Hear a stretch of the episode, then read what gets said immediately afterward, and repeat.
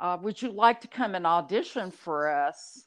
Said, I'll, ex- you know, we'll explain it all later. And I just kind of thought, and I was like, well, that might be a lot of fun. Uh, I've got nothing better to do other than to work right now, really.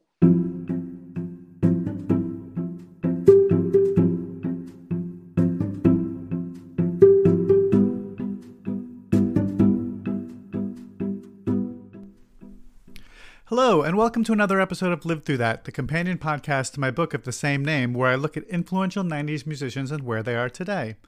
I'm Mike Hipple, and on this podcast, we'll dig a little deeper into the lives of some of the artists I feature in my book.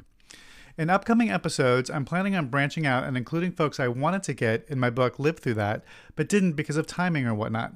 Plus, artists from the 80s that were in my first book, 80s Redux. Kicking it off this week is Vanessa Briscoe Hay from the influential late 70s, early 80s band Pylon.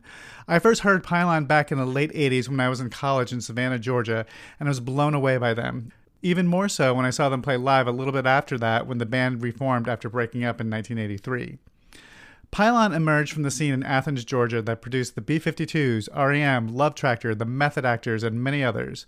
REM's Peter Buck famously said of the band's debut record that it made him, quote, suddenly depressed by how much better it was than our record.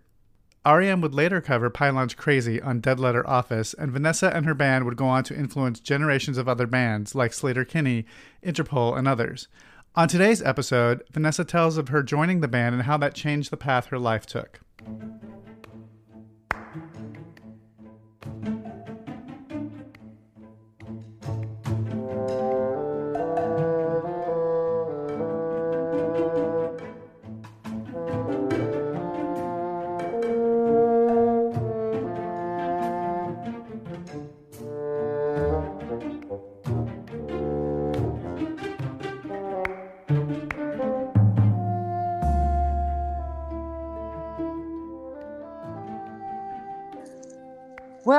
I mean, I've had many turning points in my life, as most people have, but uh, I guess uh, the biggest turning point in my life was uh, actually when Randall Bewley asked me to be a member of uh, Pylon. That made such a huge change in my life. Uh, something at the time that seemed that it was going to be just a one off, one, sh- one shot kind of thing, a one project thing. And it's something that here we are, you know, 41, 42 years later. And uh, it's a project I'm still involved with. So uh, I had graduated from uh, the University of Georgia Art School. Um, and my uh, first husband, he was in the uh, photographic design uh, department, kept changing his major. Uh, he actually moved it over to graphics at that point. Couldn't seem to graduate. So uh, I was stuck in town in Athens. And at that, um, you know, back in those years in Athens, people didn't stay in Athens after they graduated unless they were from Athens and, you know, for instance, went into the uh, family business or uh, worked for the university. It was a fairly small town. It was like 60,000 people or so, and it's way beyond that now, twice as many. So uh, I had a job on the weekends, and I went in found another job during the week working at a local uh, department store uh, in the catalog department. And it was supposed to just be for Christmas, but they kept me through Christmas. And uh, Valentine's Day, this lady in front uh, called to me and back. I was on the telephones, you know, taking orders. Uh, said, There's this really cute guy out there that wants to talk to you. And uh, I kind of looked around the corner. I was on the phone and uh, I said, Oh, that's Randy. Um, you know, he was a, a good friend of mine from uh, the UGA Art School. And I went out there and he said, You know, uh, Michael and I have a band and uh, uh, would you like to come and audition for us? He said, I'll, ex- you know, we'll explain it all later. And I just kind of thought, and I was like, well, that might be a lot of fun. Uh, I've got nothing better to do other than to work right now, really. No, we had no idea that she could sing. We were attracted to her because of her appearance, her clothing, her manner, and the fact that she was a female. That's Pylon's bassist, Michael Lachowski. You know, we had toyed with the idea of Randy singing and another guy singing and a third guy singing, and we even had little, um, uh, you know, little tryouts for all three of them. And and you know randy and curtis and i just thought about it and we were like you know this this idea of a, a, in a way it was like we were already in control of this band and the idea of bringing in like a, a guy to, to kind of front the band and sing our lyrics. Just i don't know if it was competition or what but we we just were like not into it. And we decided and the b-52 set a really good you know uh, precedent they had two incredibly powerful uh, effective women sort of more or less fronting the band along with Fred Schneider. And and so it was it was not a big deal to ask a woman to do it. it we just you know we we just wanted someone that I, I, guess we were just really thinking that she could probably pull it off. She had a, a, a shy confidence that we, we we knew that she was creative enough that she'd probably find a way to figure it out. But I don't even think she knew that she could sing. I'm not sure if she ever had you know tried singing before she before she um, I, I can't remember how she said we prepared her for this. I can't remember if we gave her a cassette and some lyrics or if we just gave her some lyrics, but essentially she showed up and had figured out or did figure out um, a, a, way to fashion these lyrics into the structure of the songs. And you know, I think like the next day we were like, yeah, let's let's tell her we want her to be in our band so uh, I went that night and auditioned. Uh, I came in and, you know, unbeknownst to me, they've been practicing for a while. They had all these songs and they set up some lyrics on a music stand in an orange vinyl notebook. And um, um, I just tried to make, uh, you know, I'd listen to the song and I tried to make the uh, words fit to what was happening in the music, you know. But of course, when they wrote the words, uh, you know, like Michael wrote most of them, um, he did really think about how uh, they might fit in with the music. So I had to really change the uh, structure of that. So they explained the premise to me, and they said, well, um, it's like an art project. We're going to play a few times around here, but our goal is to go to New York City, perform, get written up in New York Rocker, and then we're going to disband. So, anyway, the, the art school we came from, I understood the idea of having a project and presenting it. And that was kind of like the end of it. You know, to me, that sounded like great fun. Pylon has a few little storylines like that. I guess every band or you know a lot of people probably have them too. And and we we would sort of they would turn into these kind of like chestnuts, you know, whatever um, things that we had just kind of always thought were true. And about um, I don't know eight years or so ago, maybe more, um, there was a little uh, there was some interest in looking back at Pylon but anyway, I was asked to come in and give a keynote talk at a Athens music. Um, I can't remember what it was called now, but it was a symposium about Athens music organized by the music um, department at the University of Georgia. But they were interested in this kind of research project and looking at Athens music, not just our scene, but all any kind of Athens music, you know, gospel or shape singing and whatnot, going all the way back for um, a century or more. But I was the key. I was going to give a keynote talk, and I decided that I needed to do a little bit of primary research about what Pylon really was saying or thought at the time. So I pulled out all the all the press that had, I, I had kept and just started going through and reading the interviews that we that were printed and oftentimes just straight up transcribed and a bunch of the news weeklies when back when Pylon was on the road in the 80s, early 80s. And um, we would, um, you know, just go on and on, just like I am now, talking to people. And sometimes they would, they would put long passages from these interviews in the newspapers.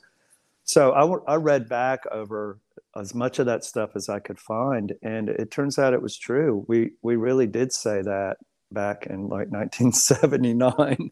like that was sort of what we were consciously aiming for was just to get written up in New York Rocker.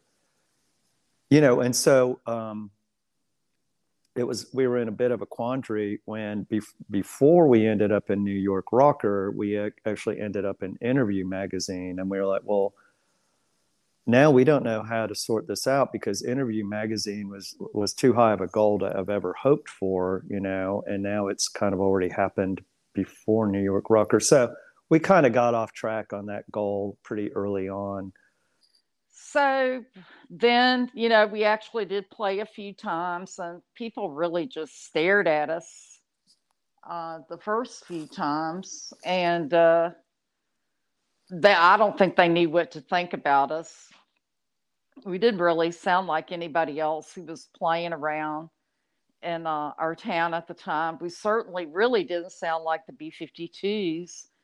And uh, not until I guess it was the third or fourth time we played, the B 52s saw us and um, just went nuts. And they were kind of like a catalyst and started dancing. And uh, through one of their friends, uh, Robert Malner. He was a designer, but also worked at the, the door at the Mudd Club. We got uh, booked into Hurrah, and uh, we opened for the Gang of Four. I guess it was about uh, let's see, it was mid August.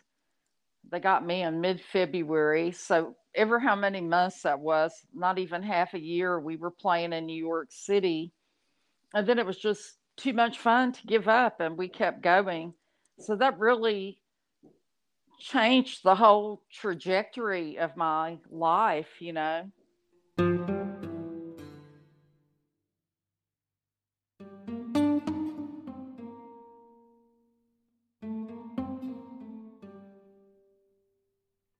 the reason we broke up the first time is uh, really there started to be uh, too much pressures, different people telling us we had to do certain things a certain way. Uh, a big example of that, we had hired a professional uh, booking agent to help us uh, after we'd finished recording Chomp uh, before it was released in um, the summer of 1983. Uh, and uh, he uh, called up Michael Lachowski, our bassist, who had been handling, you know, most of uh, our bro- booking prior to that for several years. And he told Michael that he had booked us for the U2 tour. And uh, Michael's like, what? You know, because he had done this without discussing it with us, first of all. And uh, secondly, we weren't sure if that was the right audience for us. I mean, you know, at that point in time, there wasn't, there weren't bands like us or, you know, later on REM and, well, I guess the B 52s had um, kind of cracked that arena thing, but there, you know, it wasn't really our audience. Uh, we hadn't really built up to that point, and so it didn't sound like a lot of fun to us. And so uh, the producer, uh, excuse me, the booking agent said to Michael, Well, if you aren't going to do this kind of thing, why are you in this business? And so Michael came back to talk to us about this, and we were like, Yeah, why are we in this business? because we'd made a pact in the beginning that we would do it as long as, as it was fun. That was kind of the uh, what was behind the whole thing is it was an art project. It was meant to be fun to us, and um, we were supposed to enjoy it and enjoy what we were producing and you know have some control over our lives and how we did things and so uh, to keep the guy from having egg on his face we agreed to do several of those shows and i came back and uh, talked about it a lot and we were like well you know let's just go ahead and break up. So we didn't announce that to anybody but we spent time, you know, uh, touring some, going around the country, and then uh, we also, uh, you know, because we'd had the record come out, we wanted to be sure we did some touring for it. And then we made a point of going and traveling to cities that we really liked to perform in, and uh, especially up in the Northeast and uh, Atlanta and Athens, of course. And so we played our last show in December 1st, uh, 1983, in Athens.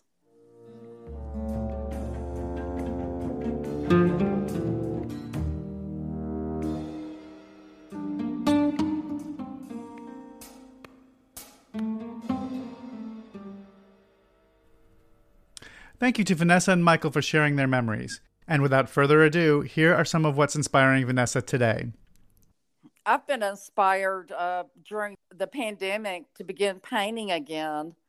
And uh, I invited a, a, curator who was a friend of mine uh, to the house. On a, you know, he was visiting Athens uh, to look at some of my things with me. And he saw the small painting on the wall that I had, and he became really intrigued with it. And uh, just took it right off the wall and put it in the show. I, I mean, I had no plans of joining some group show, but now um, I'm working again. I've uh, made some prints uh, to sell through the site exclusively uh, through Artsy. And uh, that's been a lot of fun um, to do that. To, and, uh, you know, to be making art again. I have the time now and uh, it's just something I really haven't had time for in years. I mean, uh, when I was, uh, you know, being a mother, I might have time to jot down some ideas that were in my head on a scrap of paper somewhere at the back of an envelope, you know, like lyrics or a poem or an idea. And I, I might have time to make a sketch, but, you know, most of my paints and supplies they put up just well for two reasons. One reason is uh, uh, some of that stuff is kind of poisonous to children, and uh, another thing is I really didn't have room uh, to work. But uh, as time went on and they got older, I have had more and more time, especially uh, to devote to music and uh, what's been inspirational to me is to see uh, some of the bands that we formerly performed with have uh, been doing some reissues. And, uh, you know, besides my own band's reissue, Pylon Box, which came out November last year, uh, I know how much work it is to get, you know, these things together because I was heavily involved with that. But, uh, you know, the dB's have been reissuing on Propeller, and uh, there was such an influential band. Uh, came out of uh, North Carolina, moved to New York. It's nice to see them reissuing their, you know, product and getting some recognition, uh, maybe for their influence on other bands. Uh, of course, our friends, the Gang of Four, they came out with the box set as well, not too long after ours, uh, that had a a tape in there that had an early recording, and then uh, there are two wonderful albums, you know, Entertainment and Solid Gold, as well as some buttons, and then the Bush Tetras, who uh, you know they recently experienced the loss of their drummer Dee Pop uh, he was just a wonderful person, and uh, their box set just came out. You know, of course, the Gang of Four lost Andy Gill, the guitarist. He was so influential uh, several years ago. now, a musician, you know, I, I, I am so embarrassed that I just really had never paid any attention to him before. That recently came to my attention through a New York Times article and uh, a post on my friend Jason NeSmith's page about the sky turning 80 is Michael Hurley. And I think that he's probably more well known in the Northwest uh, than he is in uh, my area, you know, in the Northeast than in, you know, my area of the country. But I could be wrong. Uh, but uh, he just had an album come out. He's 80 years old now. And this album is just really great. It's called The Time of the Fox Foxgloves. And I've been going back and listening to earlier recordings all the way back, you know, to the 60s when he was a young man. And uh, it's just been wonderful to listen uh, to his stuff. I've since found out some songs I've heard by bands like uh, Cat Power and Yo La Tengo and all of that. You know, they've been aware for years, but I don't know. It just I just missed it. I missed that uh I missed that notification. And so I've been enjoying listening to him. I mean, you know, I'm a big Leonard Cohen fan, so I like that kind of uh, dark, humorous folk. I mean, a lot of people don't realize how humorous Leonard Cohen is, but he is. And then um, there've been a couple of local bands here that have put out a couple of records. Uh, I think are very good. One of them came out last year on a new label called Strolling Bones, which uh, is a subsidiary of New West Records, and it's actually named after my husband Bob Hay's band, the Squalls, uh, song Strolling Bones.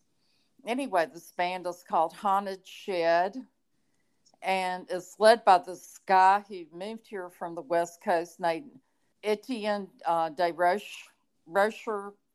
I, I'm probably garbling his name. Dan Nettles, he was a wonderful guitarist. Uh, I've been watching for years on different projects. Um, Joe Rowe, he was the drummer for uh, Reenactment Society and had done drums for Love Tractor. And so that's been a really great record to listen to. That came out last year. Um, and then there's a, a, band called Immaterial Possession. Uh, they're on Cloud Recordings. Very exciting. Has a female guitarist. They're uh, there's something very uh, mysterious, uh, kind of uh, reminds me of you know Athens, uh, you know back in the house party days, but very artistic. Has kind of a, a pre World War One kind of aspect to some of their uh, um, visuals. Um, that's been a lot of fun to watch. And we have a lot of younger bands here in Athens that I think are going to be fun to watch in the years ahead, like AD Blanco and Fishbuck, for example. So uh, that's that's what I've been excited about um, is listening to music, and I listen to music when I'm painting. So it's nice to have new things to listen to or to have old things that maybe I hadn't listened to in a while come back to the surface, you know, and be reissued.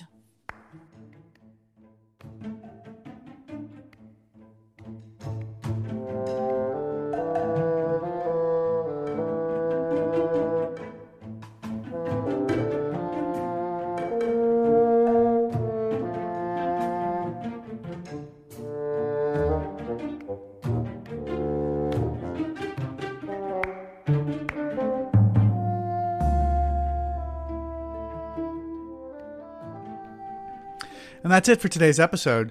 You can buy my book on 80s artists that features Vanessa, 80s Redux, wherever you buy your books. And please be sure to also check out my book on the 90s, Live Through That, available everywhere now. You can get 15% off Live Through That using the promo code PODCAST15 by ordering at the link on the podcast page. And if you like this show, please subscribe so you know when the latest episode comes out. Thanks for listening, and we'll see you next week.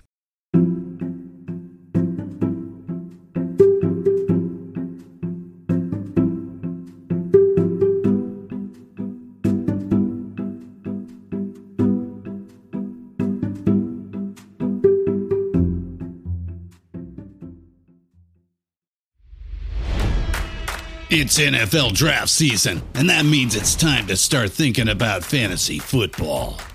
FantasyPoints.com features industry leading experts and prognosticators using proprietary hand charted data to help you score more fantasy points. FantasyPoints.com is the place to go for whatever kind of fantasy football you play. Whether you play fantasy football, daily fantasy sports, or do a little bit of everything, Fantasy Points has the meticulously researched content to guide you to victory.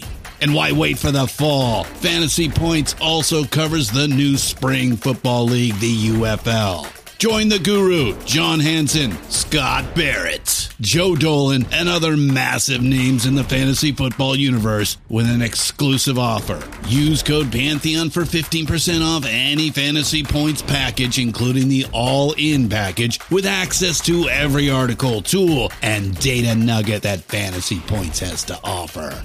That's fantasypoints.com and code Pantheon for 15% off at Fantasy Points. Fantasypoints.com. Code Pantheon. Score more fantasy points.